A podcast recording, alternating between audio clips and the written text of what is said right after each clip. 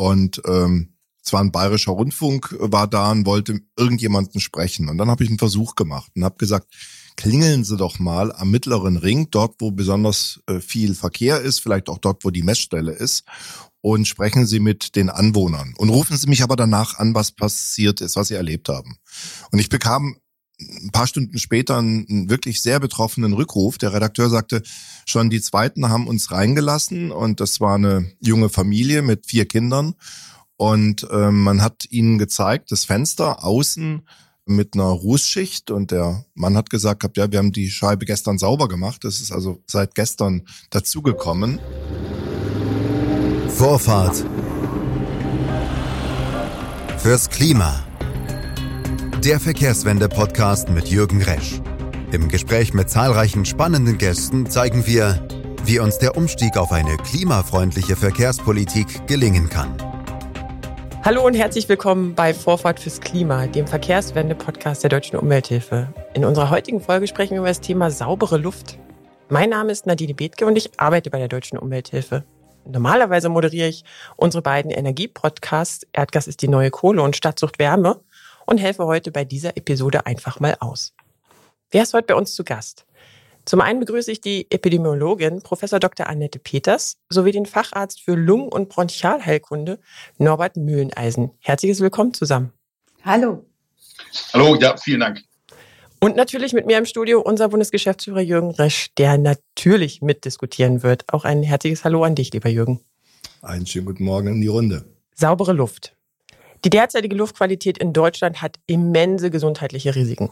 Laut der Europäischen Umweltagentur versterben hierzulande jährlich 63.000 Menschen vorzeitig aufgrund von Feinstaub, 27.700 aufgrund von Stickstoffdioxid und weitere 20.000 Menschen aufgrund von Ozon. 2021 hat die Weltgesundheitsorganisation aufgrund der hohen Gesundheitslast eine deutliche Verschärfung der Grenzwerte für Luftschadstoffe empfohlen.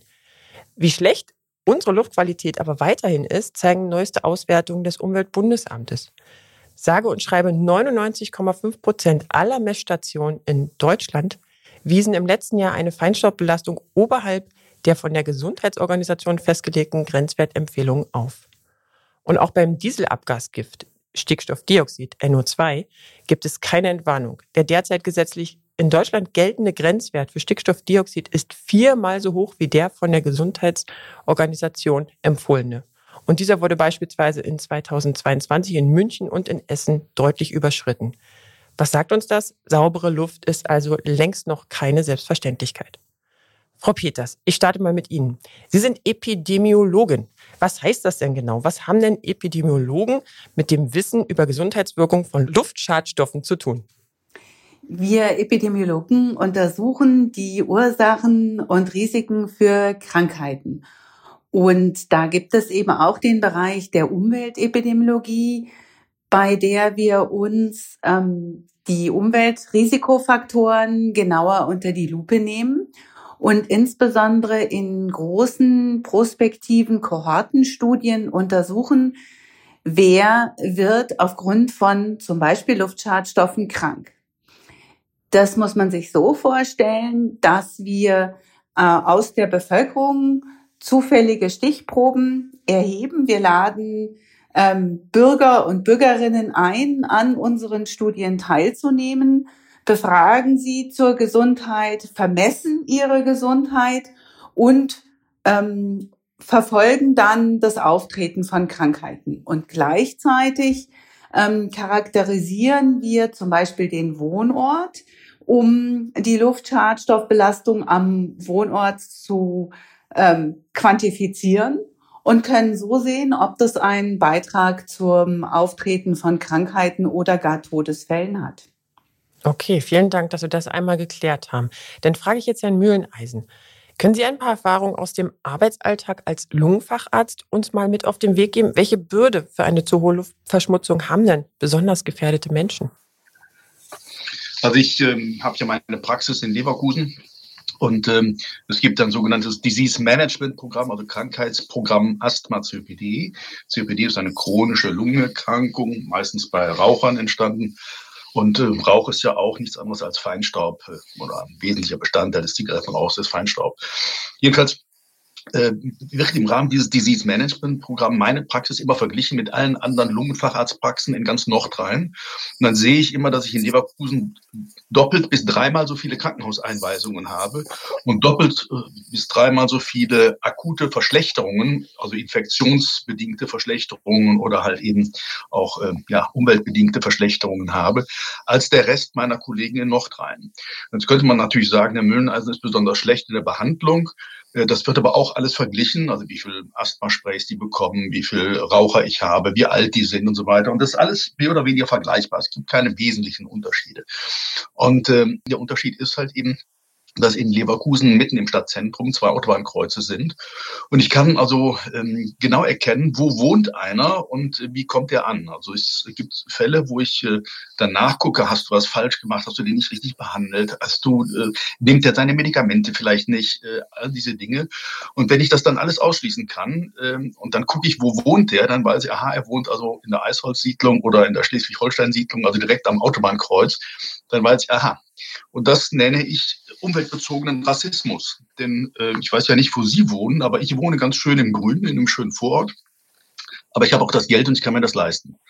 Und unsere Unterschichten, die können sich das nicht leisten, die müssen die Wohnung nehmen, die sie kriegen können. Und das ist halt eben dann die schlechte Wohnung unmittelbar an der Autobahn. Und es gibt gute Daten von den Kollegen von Frau Peters, epidemiologische Daten zum Beispiel aus Louisville in Kentucky.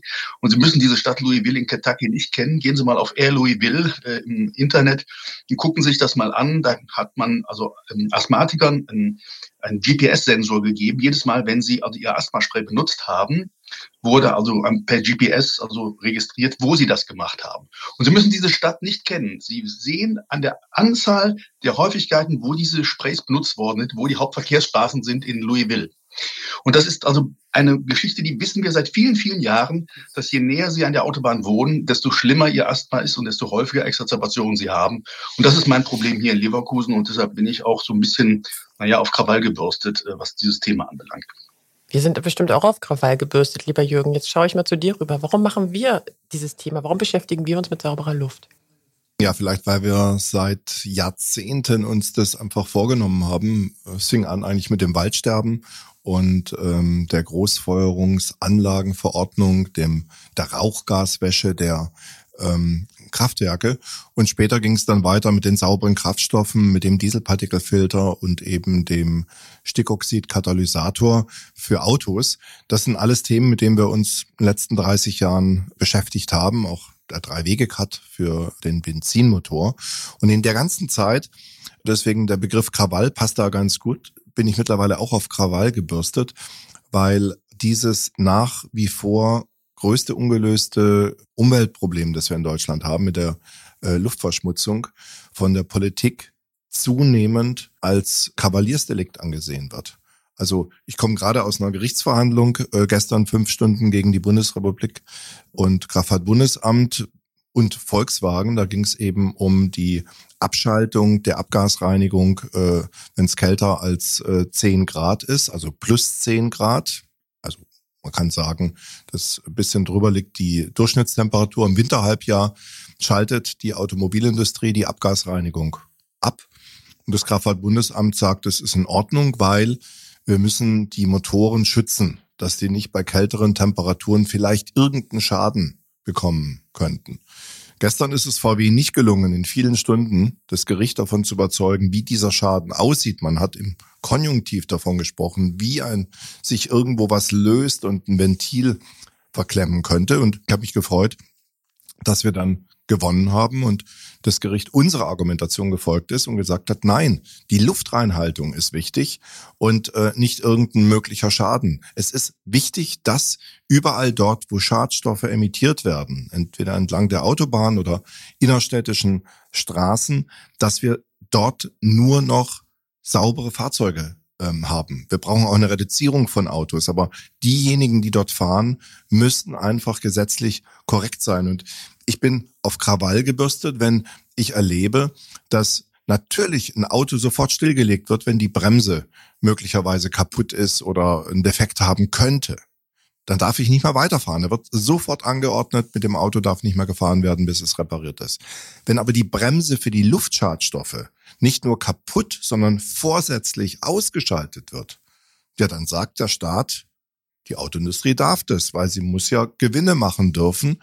Und das muss sich entsprechend ändern, denn ähm, ansonsten werden wir dieses Problem der Luftreinhaltung in Deutschland nicht wirksam äh, lösen können. Das heißt also, auf unsere Motoren achten wir. Wir müssen aufpassen, sie sind sensibel von unseren Autos, von unseren PKWs, aber unseren eigenen Motor, unsere Lunge, die, die, die schauen wir uns nicht an. Da haben wir keinen Schutz.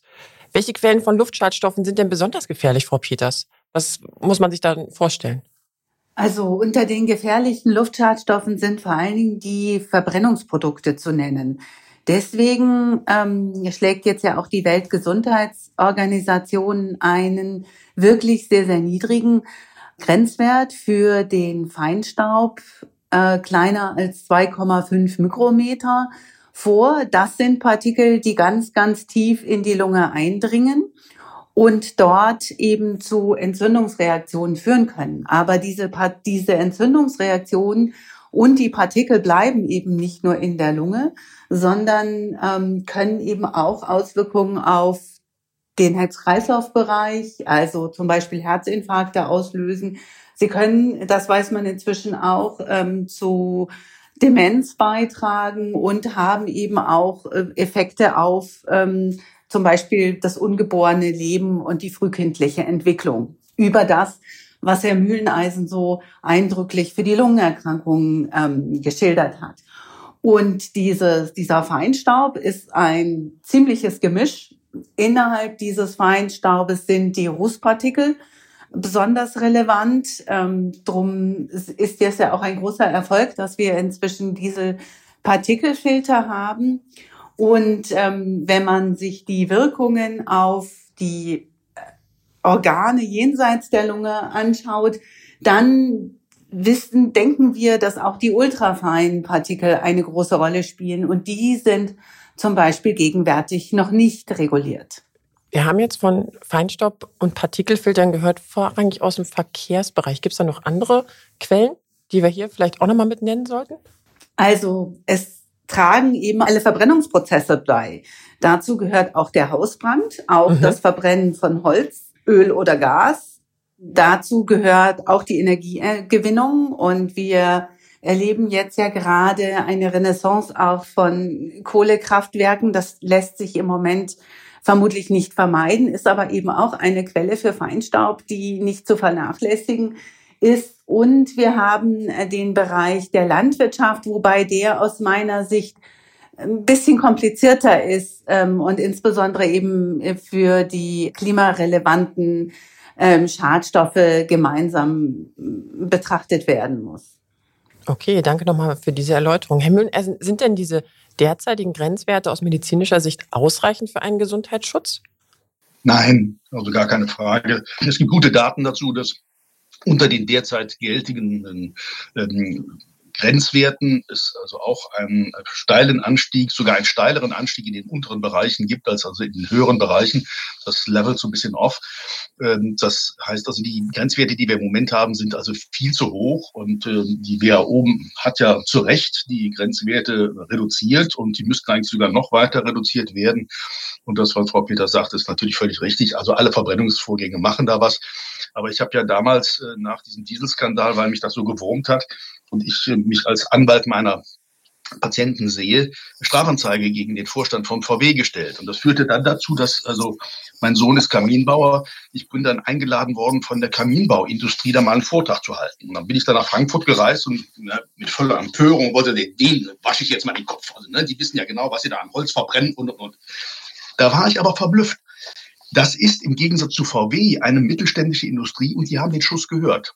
Die wissen, was sie machen. Die wissen, dass sie dieses Produkt auch nicht äh, völlig äh, feinstaubfrei kriegen. Die haben aber durch viele technische Veränderungen versucht und auch teilweise zumindest geschafft, das immerhin zu verbessern. Die ziehen sich den Schuh an. Das ist ein Unterschied zu VW, die ja bis zum heutigen Tag leugnen, das haben wir hier gerade gehört, dass da überhaupt, also irgendwas, die sind sich ja überhaupt keine Unrechtsbewusstsein, äh, ist, ist da ja gar nicht vorhanden. Und das ist, was mich so ärgert. Ja, also es gibt Leute, die wissen um das Problem und versuchen es anzugehen. Und dann gibt es eben Leute, die haben das überhaupt nicht am Schirm und gehen da gnadenlos über die Gesundheit von Leuten hinweg. Und nochmal, also je näher sie an einer vielbefahrenen Straße wohnen, desto schlechter ist ihre Gesundheit und desto früher sterben sie. Und wir reden in einer Stadt von wie Leverkusen um die 180, 200 Tote pro Jahr. Pro Jahr. Und das ist halt eben etwas, das habe nicht nur ich ausgerechnet, sondern hat interessanterweise mein Bundestagsabgeordneter Karl Lauterbach vor ein paar Jahren haben wir beide unabhängig voneinander gerechnet, sind zum gleichen Ergebnis gekommen. Und das ist die Tatsache. Und wir gehen über diese Toten einfach so hinweg. Und es sind ja nicht nur die Toten, sind ja die Leute, die sterben, wir haben ja ganz viel auch Krankheit. Also ähm, was für ein Leid, für ein Elend damit verbunden ist, wenn Leute keine Luft kriegen. Sie müssen sich mal einen nassen Lappen aufs Gesicht legen und mal versuchen, sie mal einzuatmen. Das Gefühl, was sie dann haben, ist Luftnot. Und diese Luftnot ist ein existenziell bedrohendes Gefühl. Und das ist furchtbar. Und damit müssen die Leute 24-7 leben. Und das ist halt eben, was mich ärgert, dass da halt eben es eine Industrie gibt, insbesondere nämlich die Autoindustrie, die da einfach gnadlos drüber hinweggeht. Ja. Ich habe ähm, im Jahr 2005, als wir mit den Klagen auf Einhaltung der Feinstaubwerte begonnen haben, hatten wir mal ein Problem im März, dass uns die Interviewpartner ausgegangen sind. Und zwar ein bayerischer Rundfunk war da und wollte irgendjemanden sprechen. Und dann habe ich einen Versuch gemacht und habe gesagt, klingeln Sie doch mal am mittleren Ring, dort wo besonders äh, viel Verkehr ist, vielleicht auch dort, wo die Messstelle ist und sprechen Sie mit den Anwohnern und rufen Sie mich aber danach an, was passiert ist, was Sie erlebt haben. Und ich bekam ein paar Stunden später einen wirklich sehr betroffenen Rückruf. Der Redakteur sagte, schon die Zweiten haben uns reingelassen und das war eine junge Familie mit vier Kindern. Und äh, man hat ihnen gezeigt, das Fenster außen äh, mit einer Rußschicht und der Mann hat gesagt gehabt, ja, wir haben die Scheibe gestern sauber gemacht. Das ist also seit gestern dazugekommen. Und seitdem sie hingezogen seien, seien die Kinder krank in Behandlung und sie versuchen eine andere Wohnung zu finden, finden aber keine, weil die anderen Wohnungen teurer sind. Das ist äh, genau das, Herr Mülleneisen, was Sie beschreiben, was mir immer wieder widerfährt, auch als wir dann in Hannover versucht haben, Kläger zu finden. Anfangs konnten wir als Deutsche Umwelthilfe noch nicht klagen. Wir haben das dann also über Anwohner gemacht. Wir haben einen Monat lang acht Stunden am Tag geklingelt entlang dieser Straßen und haben gesehen, was da für Menschen wohnen, die auch keinen Ärger haben wollten, die eben nicht kämpfen für irgendwelche Rechte, die keinen Ärger haben wollen mit den Behörden. Und äh, da sehen Sie, das sind ganz andere Schichten. Wenn Sie im Vorort sind, äh, da haben Sie fünf Anwohner und sieben Kläger, wenn es um ähm, eine Maßnahme geht, die es zu verhindern gilt. Deswegen, wir müssen Politiker wie Herrn Lauterbach vielleicht dazu bringen, auch das Thema Gesundheitsschutz im Bereich Luftreinhaltung ernster zu nehmen. Und ich freue mich, ich habe von ihm jetzt gerade eine Gesprächseinladung für die nächsten Tage bekommen. Wir werden genau über dieses Thema sprechen. Äh, das eine ist die Automobilindustrie die ähm, einfach jetzt auch Auflagen gemacht bekommen muss. Aber zum anderen kann ich das auch bestätigen, was Sie über mittelständische Betriebe sagen, zum Beispiel im Bereich des Heizungsbaus. Wir haben nach anfänglichen heftigen Widerständen, die uns entgegen, also mit denen wir versucht wurden zu stoppen, äh, aus dem Bereich der Ofenbauern, äh, eine gute Kooperation entwickeln können. Wir haben einen blauen Engel jetzt für Rußabscheider, die äh, eine Wirksamkeit von 90 Prozent und mehr entfalten. Und wir haben jetzt erste Produkte von diesen mittelständischen äh, Betrieben, die eben weitgehend Ruß äh, gefilterte, äh, um 90 Prozent weniger belastete Abgase produzierende Öfen beinhalten. Nur die Umsetzung jetzt wiederum in den Ländern und in den Städten fehlt. Es fehlen die Auflagen äh, dafür. Und mir sagen die Politiker, ja, solange die Grenzwerte nicht verschärft werden, solange eben die äh, aktuell geltenden viel zu laxen Geld Grenzwerte in Kraft sind, haben wir keine rechtliche Handhabe. Und deswegen kämpft die Deutsche Umwelthilfe mit breiter Unterstützung von vielen anderen gesellschaftlichen Gruppen, auch von Ärztegruppen, dafür, dass die Weltgesundheitsorganisations Empfehlungswerte so schnell wie möglich auf europäischer Ebene umgesetzt werden. Jetzt hat die EU-Kommission einen ersten Vorschlag gemacht, der überhaupt nicht weit genug geht, aber immerhin eine Verdoppelung oder eine Halbierung, so rumgesehen, äh, eine Halbierung der Grenzwerte bedeuten würde. Wir hoffen jetzt, dass wir in Deutschland eine Diskussion in die Politik hineintragen können, dass noch diese Bundesregierung vielleicht in einer Vorerfüllung die äh, nationalen Grenzwerte scharf stellt und damit auch den Städten die Möglichkeit gibt, bestimmte ungefilterte Öfen auch zu verbieten und eben dann diese Umwandlung in sauberere Technologien äh, voranzubetreiben. Und genau das ist wichtig. Also das muss man machen, denn äh, es gibt diese Technologie und man muss die einsetzen. Und die gibt es ja auch im Fahrzeugbau. Also es gibt ja genügend Katalysatoren und, und Auspuffabscheider und so weiter. Das kann man ja machen. Also die Technik ist vorhanden. Und diese Dieselautos sind ja auch, muss man ja auch zugeben, immer besser geworden. Aber nochmal, das, was mich ärgert, ist die kriminelle Energie, mit der ein Unternehmen wie VW, aber auch ja andere, VW ist da nur ein Beispiel, halt eben daran gegangen sind, aus niederen Beweggründen, das muss man mal klar sagen, nämlich aus Gründen zur Erzielung von Gewinnen, nehmen sie billigend in Kauf, dass sie da Dreck in die Luft äh, pusten und äh, meine Patienten daran sterben. Und das ist halt eben, was ich verwerflich finde. Das ist eine kriminelle Bande und der muss das Handwerk gelegt werden. Ich kann Ihnen da aus der gestrigen Gerichtsverhandlung eine schöne Episode noch erzählen. Äh, da hat doch glatt der VW-Anwalt dann auch argumentiert, die, äh, die Durchschnittstemperatur würde ja steigen in Europa aufgrund des Klimawandels. Und äh, deswegen wären die temperaturgesteuerten Abschaltungen sowieso nicht mehr relevant, weil es jetzt sowieso immer heißer würde. Also man nimmt jetzt das, was man auf der anderen Seite auch natürlich mutwillig anfeuert, nämlich den Klimawandel, dann auch noch als Grund, nicht im Bereich Luftreinhaltung was machen zu müssen. Und auf alle unsere Vorhaltungen, ob denn wirklich hier keiner von äh, der Luft spricht, von den Erwägungsgründen der EU, warum es eben Abgasvorschriften gibt. Nein, weder die Bundesregierung, das Verkehrsministerium noch das Kraftfahrtbundesamt und erst recht nicht das von uns eben verklagte Unternehmen VW waren bereit, irgendeine positive Aussage zu treffen in die Richtung, wir wollen die Luft sauber machen. Ihnen geht es ausschließlich darum, möglichst billig davon zu kommen. Ich spreche gar nicht davon, die ähm, Vorschriften einzuhalten, weil hier wird einfach dann, was Sie auch erlebt haben äh, mit Ihrer Strafanzeige, hier wird recht gebeugt. Und wenn es um große Konzerne geht, der Automobilindustrie, erleben wir leider ein Durchregieren.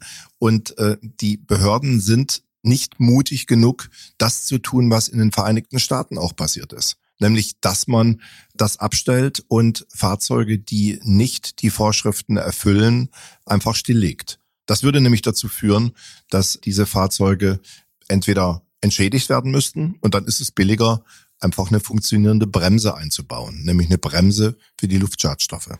Das sind jetzt viele Dinge, die jetzt hier schon genannt wurden, was eigentlich schief läuft. Wir haben von umweltbezogenen Rassismus gesprochen, was ich einen sehr interessanten äh, Begrifflichkeit finde jemand muss den kriminellen Machenschaften das Handwerk legen. Das waren auch schon Punkte, die jetzt gefallen sind.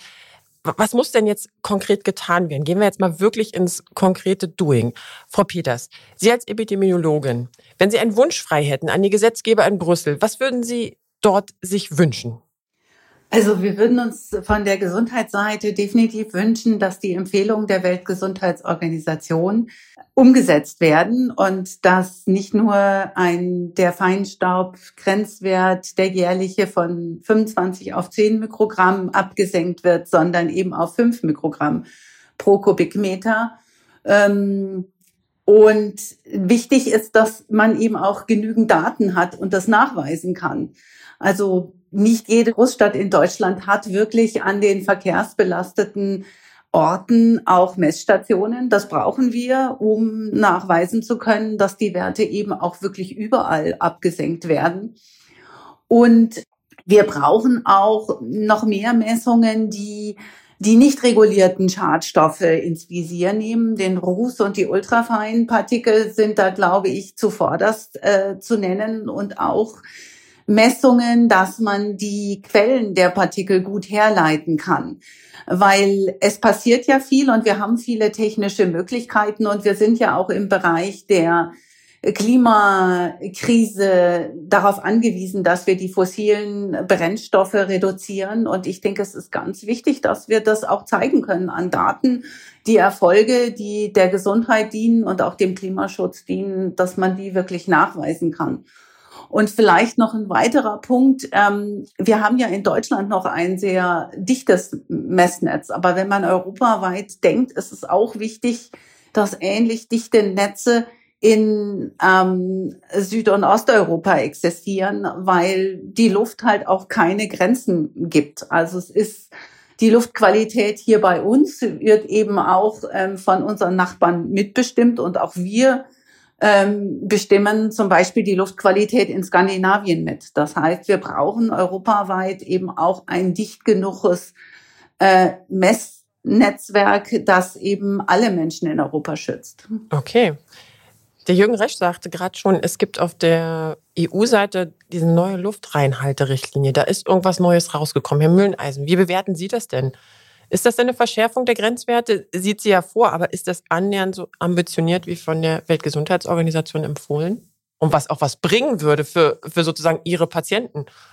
Nein, ist es nicht. Also das ist schon ein Schritt in die richtige Richtung, ja, aber das ist bei weitem nicht das, wo wir hin müssen. Und äh, das, was Frau Peters sagt, ist ja völlig richtig. Also wir, wir wissen ja zum Teil gar nicht, äh, worum es wirklich geht. Also wenn Sie sich die offiziellen ähm, Messwerte angucken, die auch von der Bundesregierung immer wieder zitiert werden, vom Umweltbundesamt, das geht ja alles wunderbar runter. Das ist ja toll. Wir werden ja immer besser mit der umweltbezogenen äh, Luftreinheit.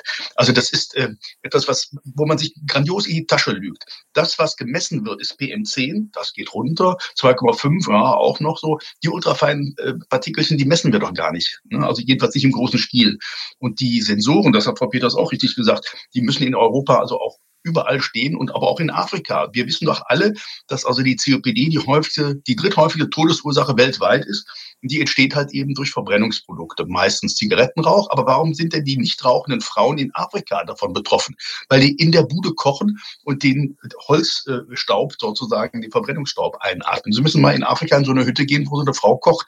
Das ist das, was wir weltweit haben. Und die kleinen, feinen Partikelchen, nochmal, das Beispiel, das wunderbarste Beispiel ist immer der Zigarettenqualm. Sie ziehen an einer Zigarette, haben einen wunderbaren, kleinen, feinen Partikelstrom, den sie dort einatmen. Und der kommt bis in die Alveole. Das Zeug ist nämlich so klein. Nikotin ist ein kleines Molekül, das schafft es bis in das Lungenbläschen.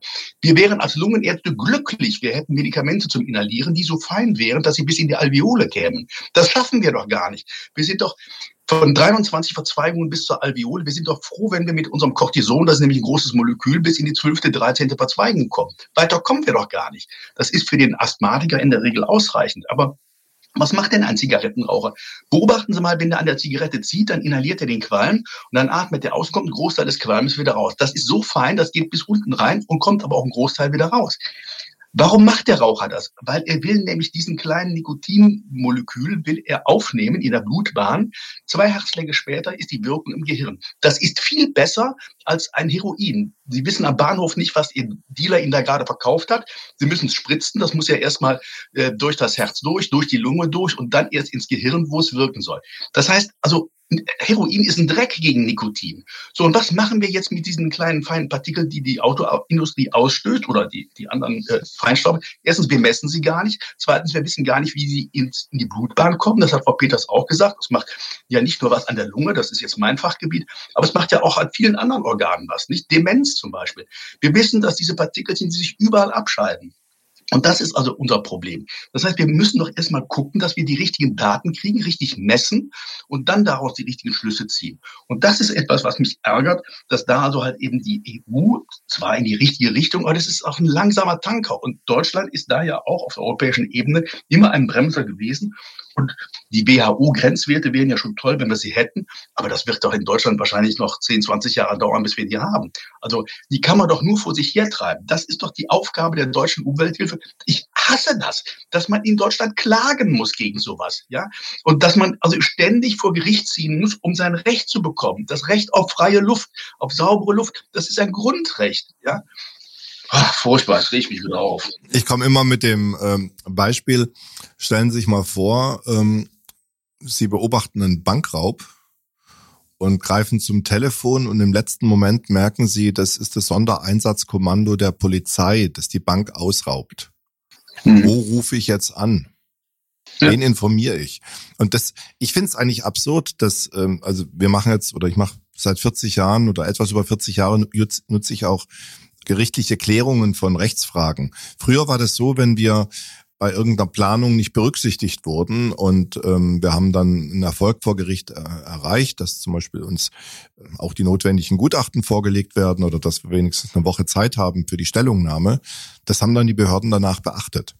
Seit so 15 Jahren, ich kann es richtig gut festmachen mit Angela Merkel als äh, mit der Regierungsübernahme, hat sich das geändert. Der Staat beachtet immer weniger seine eigenen Gesetze. Und zwar dann, wenn es große Wirtschaftsinteressen gibt.